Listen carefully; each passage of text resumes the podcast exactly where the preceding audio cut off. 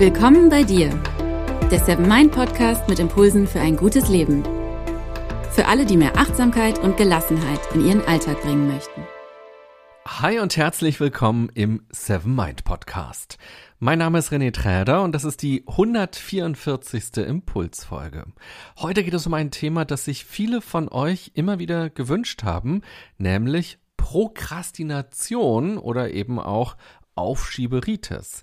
Jetzt am Anfang des Jahres ist es doch ein guter Zeitpunkt, um genau darüber zu sprechen. Mein Ziel mit dieser Folge ist, dass du dich dadurch selbst reflektieren kannst, dass du also zurückschauen kannst auf deine bisherigen Projekte und dein Prokrastinieren dadurch auch besser verstehst und dass du auch nach vorne schauen kannst auf dieses Jahr und du Ideen bekommst, was du gegen das Prokrastinieren ganz konkret machen kannst, damit du die Dinge, die dir wichtig sind, voranbringen kannst oder vielleicht auch abschließen kannst. Und damit meine ich jetzt nicht nur irgendwelche Arbeitsprojekte oder Abschlussarbeiten oder Steuererklärungen.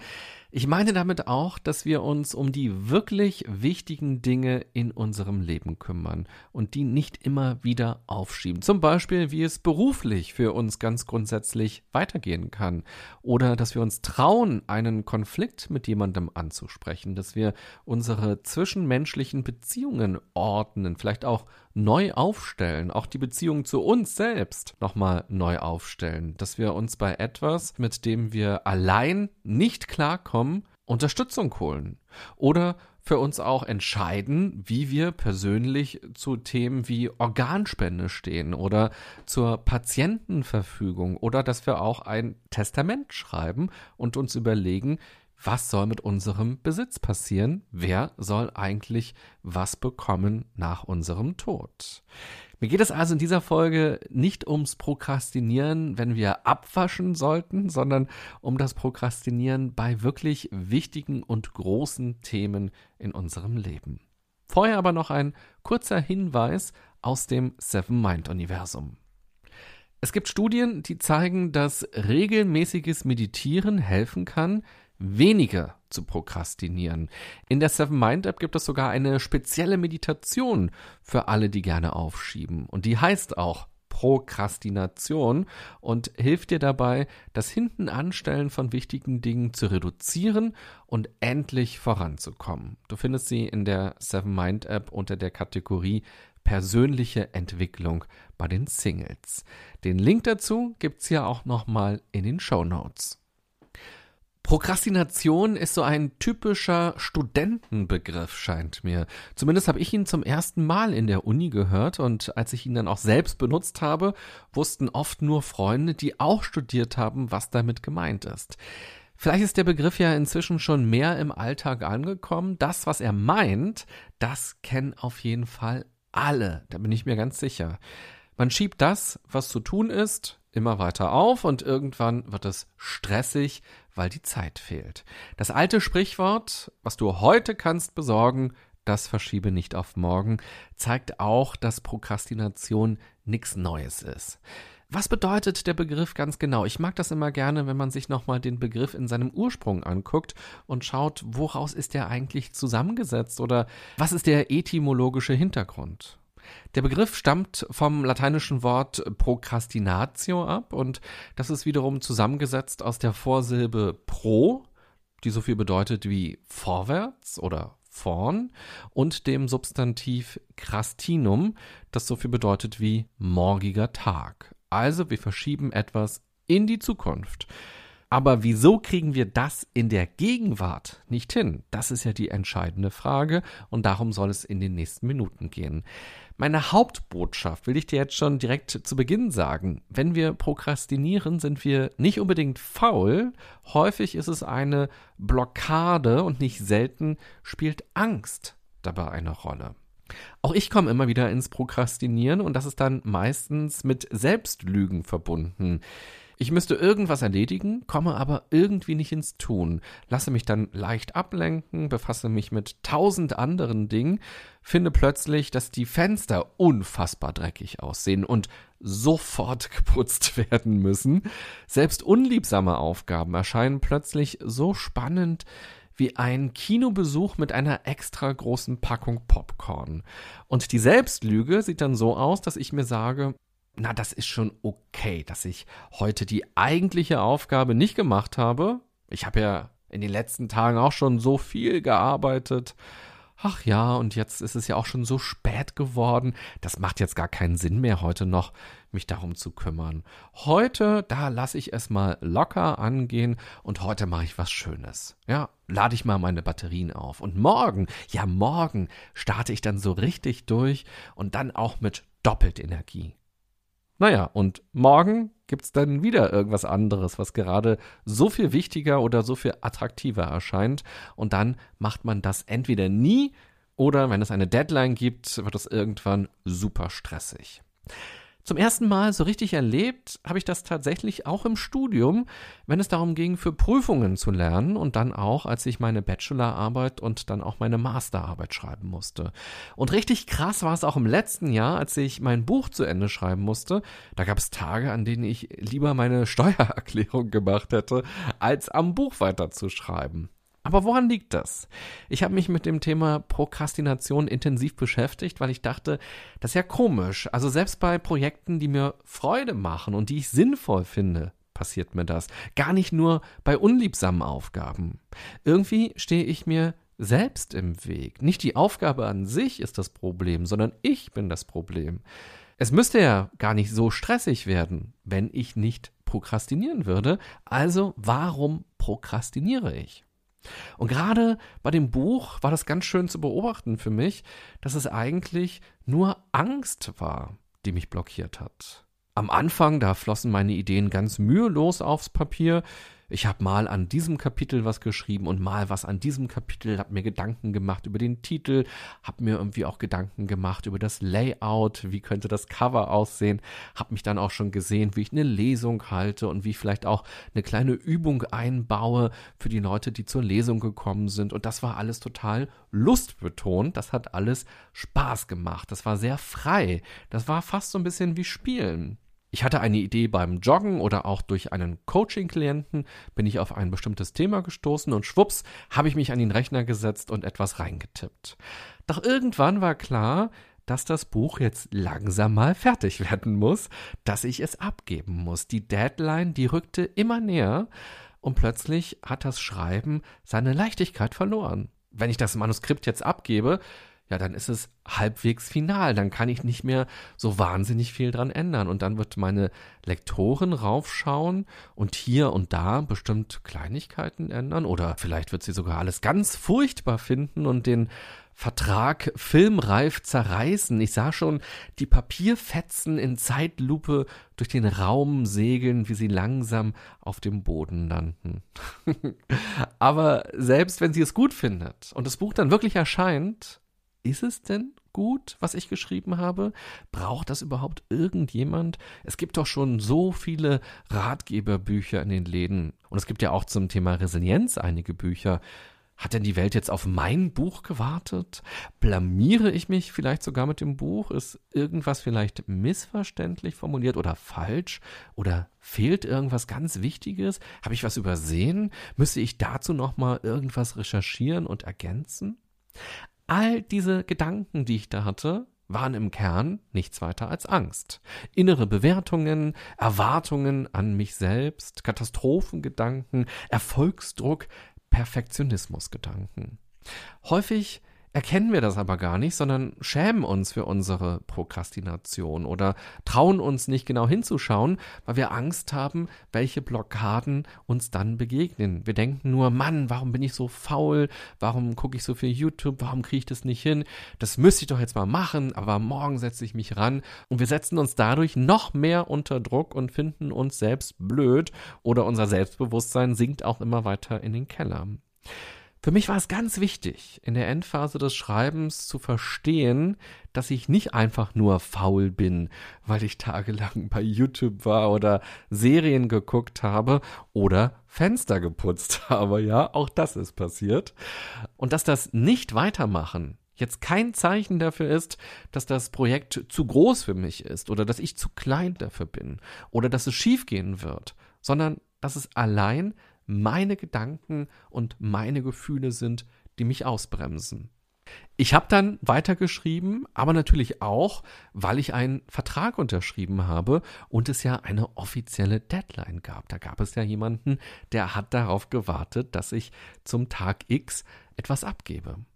Häufig gibt es so eine Deadline bei uns im Leben aber nicht. Ob ich mich nun mit meinem Testament auseinandersetze oder mit einer Patientenverfügung oder ob ich das nicht mache, ja, da steht keiner hinter mir und sagt, René, jetzt in einer Stunde musst du dich mal entschieden haben, wer deine Büchersammlung erben soll. Oder was eigentlich passieren soll, wenn du mal einen schweren Unfall hast. Oder ob ich einen Konflikt anspreche im Umfeld, ob ich das heute mache oder nächste Woche mache oder in einem halben Jahr. Naja, da gibt's keine Deadline. Oder auch, ob ich mir endlich Gedanken mache über meine berufliche Zukunft naja, ich kann es auch erstmal so weiterlaufen lassen. Oder ich kann ja auch vielleicht ein bisschen träumen, aber dass ich mich wirklich hinsetze und dann auch Entscheidungen treffe und etwas tun, tja, das liegt allein an mir. Da gibt es keine Deadline. All diese Themen sind oft auch angstbesetzt, gerade wenn wir sicherheitsorientierte Menschen sind. Sich mit diesen Themen auseinanderzusetzen, Testament, Patientenverfügung, ja, das löst erstmal Unbehagen in uns aus oder auch einen Konflikt ansprechen oder vielleicht beruflich was Neues machen. Da kann ein inneres Kino bei uns ausgelöst werden, das keinen Spaß macht. Der Ausweg ist, den Film als Film zu erkennen und nicht als Realität misszuverstehen und sich immer wieder bewusst zu machen, wieso diese Themen für einen aber wichtig sind und was sich positiv verändern kann, wenn man sich ernsthaft um dieses Thema kümmert und vielleicht auch, wenn man dieses Thema abschließt für sich, wenn man also fertig wird, eine Entscheidung getroffen hat, eine Lösung gefunden hat oder eben auch ein Projekt beenden kann. Nicht immer ist das Aufschieben aber schlimm. Es kann auch gut sein, wenn man bei drohender Überforderung eine Aufgabe verschiebt, weil wir dann einen gewissen Abstand zu ihr einnehmen können und für einen psychischen Puffer sorgen. Manchmal können wir dadurch sogar besser handeln, wenn wir später handeln. Es macht zum Beispiel Sinn, auf eine ärgerliche E-Mail nicht gleich zu antworten, sondern erst einmal Abstand einzunehmen, um dann rationaler reagieren zu können. Problematisch wird es jedoch, wenn sich durch das Aufschieben negative Folgen entwickeln und eben auch, wenn es ein dauerhaftes Aufschieben wird, ein Rausschieben aus dem Leben. Meistens werden wir dann von der Realität eingeholt und wir stellen fest, hätten wir mal früher gehandelt. Nimm dir also ruhig einen Puffer, Sei aber auch selbstkritisch, ob das wirklich noch konstruktiv ist, dieser Puffer, oder ob du dich eher in Watte packst und ausblendest, was wirklich wichtig ist, was jetzt getan werden muss. Und wenn du das merkst, geh nicht zu hart mit dir ins Gericht, sondern sei eher wie ein Detektiv, der versucht zu verstehen, was passiert ist.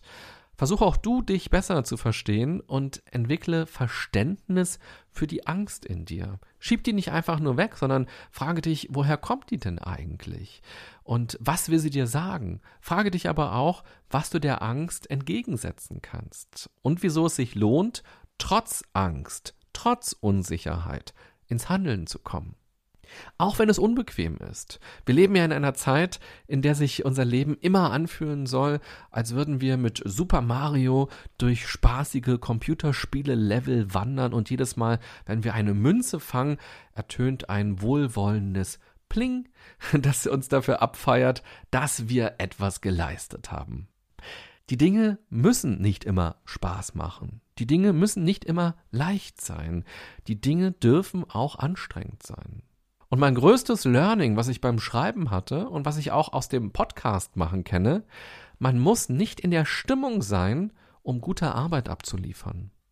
Häufig denken wir, dass wir von der Muse geküsst sein müssten, um etwas Gutes zustande zu bringen, dass wir nur anfangen können, wenn wir in der Stimmung sind. Meine Erfahrung ist, dass es fließen kann, wenn man sich an die Arbeit macht und wenn man dann thematisch eintaucht, wenn man voll und ganz dabei ist und wenn man sich auf den Prozess wirklich einlässt. Es muss nicht schon direkt beim Aufstehen in einem kribbeln. Dieses Kribbeln kann dann entstehen, wenn man sich auf die Arbeit einlässt. Wenn man aber immer nur auf den perfekten Moment wartet, wird man nie etwas umsetzen oder nie etwas fertig bekommen.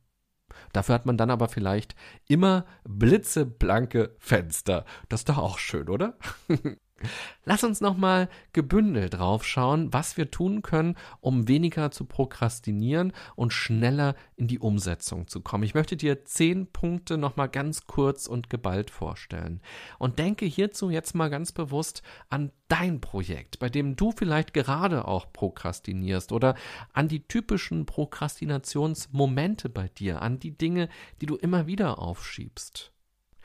Erster Punkt. Erkenne, dass du prokrastinierst und auch, dass du dich selbst belügst. Zweiter Punkt. Versuche zu verstehen, was genau die Blockade eigentlich ist. Sei ehrlich zu dir selbst und frage dich, wovor du vielleicht Angst haben könntest. Dritter Punkt. Finde einen konstruktiven Umgang mit deiner Angst und mache dir auch dein Warum deutlich. Also warum diese Aufgabe für dich von Bedeutung ist. Trotz Angst. Vierter Punkt. Warte nicht auf den perfekten Moment, sondern komm ins Machen, mache einen Moment daraus. Und der muss auch nicht perfekt sein. Fünfter Punkt. Bewerte dein Machen nicht ständig, sondern mach erst einmal. Lass dich auf den Prozess ein und sei neugierig, was passieren kann, was sich auch wieder verändern kann. Sechster Punkt. Frage dich, was du für Erwartungen hast, an dich selbst vor allem. Welche Glaubenssätze haben dich geprägt und bremsen dich vielleicht aus? Darf Arbeit Spaß machen? Muss Arbeit Spaß machen? Versuche weniger starr zu sein, sondern einfach Dinge zu tun. Ich würde sagen, Arbeit darf Spaß machen, muss aber nicht immer Spaß machen. Finde deine Antwort auf diese Frage. Siebter Punkt. Erkenne mögliche Störquellen, also Dinge, die dich typischerweise ablenken und schaffe dir eine gute Arbeitsatmosphäre. Halte dich aber nicht zu lange daran auf, deinen Arbeitsplatz toll einzurichten, denn sonst bist du auch wieder ganz schnell im Prokrastinieren drin. Du brauchst nicht erst einen tollen Schreibtisch mit einer ganz schicken Lampe, um deinen Roman zu beginnen. Das kannst du auch am Küchentisch machen oder auf der Wiese oder auch in der S-Bahn. Also mach es dir störungsfrei, das ist das Wichtigste, und mach es dir durchaus auch schön, aber komm ins Machen. Achter Punkt. Schiebe ruhig auch Dinge auf. Das klingt vielleicht erstmal kontraintuitiv, aber wenn du Dinge aufschiebst, dann richtig. Also plane Auszeiten und plane auch aktive Arbeitszeiten dagegen und setze dir eigene Deadlines. Notfalls besprich mit Kollegen oder auch mit Freunden, mit deinem Partner, deiner Partnerin, dass du ihnen an den jeweiligen Stichtagen etwas präsentierst, dass du zeigst, wie du vorangekommen bist oder welche Zwischenergebnisse oder auch Zwischenentscheidungen es gibt. Aber denke auch daran, dass du die Aufgabe für dich machst und nicht für sie oder auch nicht für die Zahl im Kalender, die da so fiktiv steht und dieses Kreuz, was du gemacht hast, da will ich das und das erledigt haben. Stärke vor allem immer wieder dein Warum. Also was hat diese Aufgabe mit dir zu tun? Warum ist es gut, wenn du da weiterkommst mit dieser Aufgabe? Neunter Punkt. Triff Entscheidungen. Das Gefühl, mehrere Optionen zu haben und noch nichts endgültig festgelegt zu haben, fühlt sich oft gut an, bremst uns aber häufig auch aus. Entscheide dich und erlaube dir Aspekte abzuhaken, um dich den nächsten Dingen dann zuzuwenden, auch wenn es nie eine perfekte Entscheidung gibt. Und der zehnte Punkt, Nimm dich selbst nicht so ernst. Für den Lauf der Welt ist es nicht von Bedeutung, ob wir in der Klausur eine Eins oder eine Sechs bekommen, ob unser Buch ein Bestseller wird oder im Regal verstaubt, ob wir Applaus bekommen oder man über uns schmunzelt. Konzentriere dich aufs Machen, konzentriere dich auf die Erfahrungen, die du sammeln kannst und auf die Lerneffekte. Also warum ist der Prozess für dich interessant? Warum ist diese Aufgabe für dich interessant? Was mir beim Schreiben auch geholfen hat, ist, von mir selbst wegzukommen, sondern mich eher zu fragen, wie kann dieses Buch vielleicht auch anderen Menschen helfen? Und es muss nicht perfekt sein. Da dürfen auch Dinge fehlen oder auch Sätze drin sein, die man auch noch anders hätte formulieren können, noch besser formulieren können. Aber es ist doch schön, wenn dieses Buch Menschen erreicht und die daraus für sich etwas ziehen können. Darum geht es doch. Das war mein Warum, was mich dann ganz doll motiviert und gestärkt hat, in die Tasten zu hauen.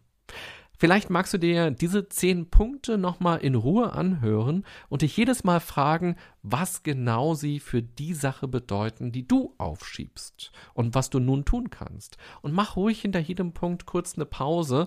Ich habe sie ja gerade relativ schnell hintereinander durcherzählt und nimm dir die Zeit, um dich zu fragen, was steckt für dich in diesem Punkt drin und welche Konsequenzen hat denn das für dich. Ich wünsche dir eine gute und achtsame Zeit beim mutigen Umsetzen der Dinge, die dir wichtig sind. Bis bald. Bye bye, sagt René Träder.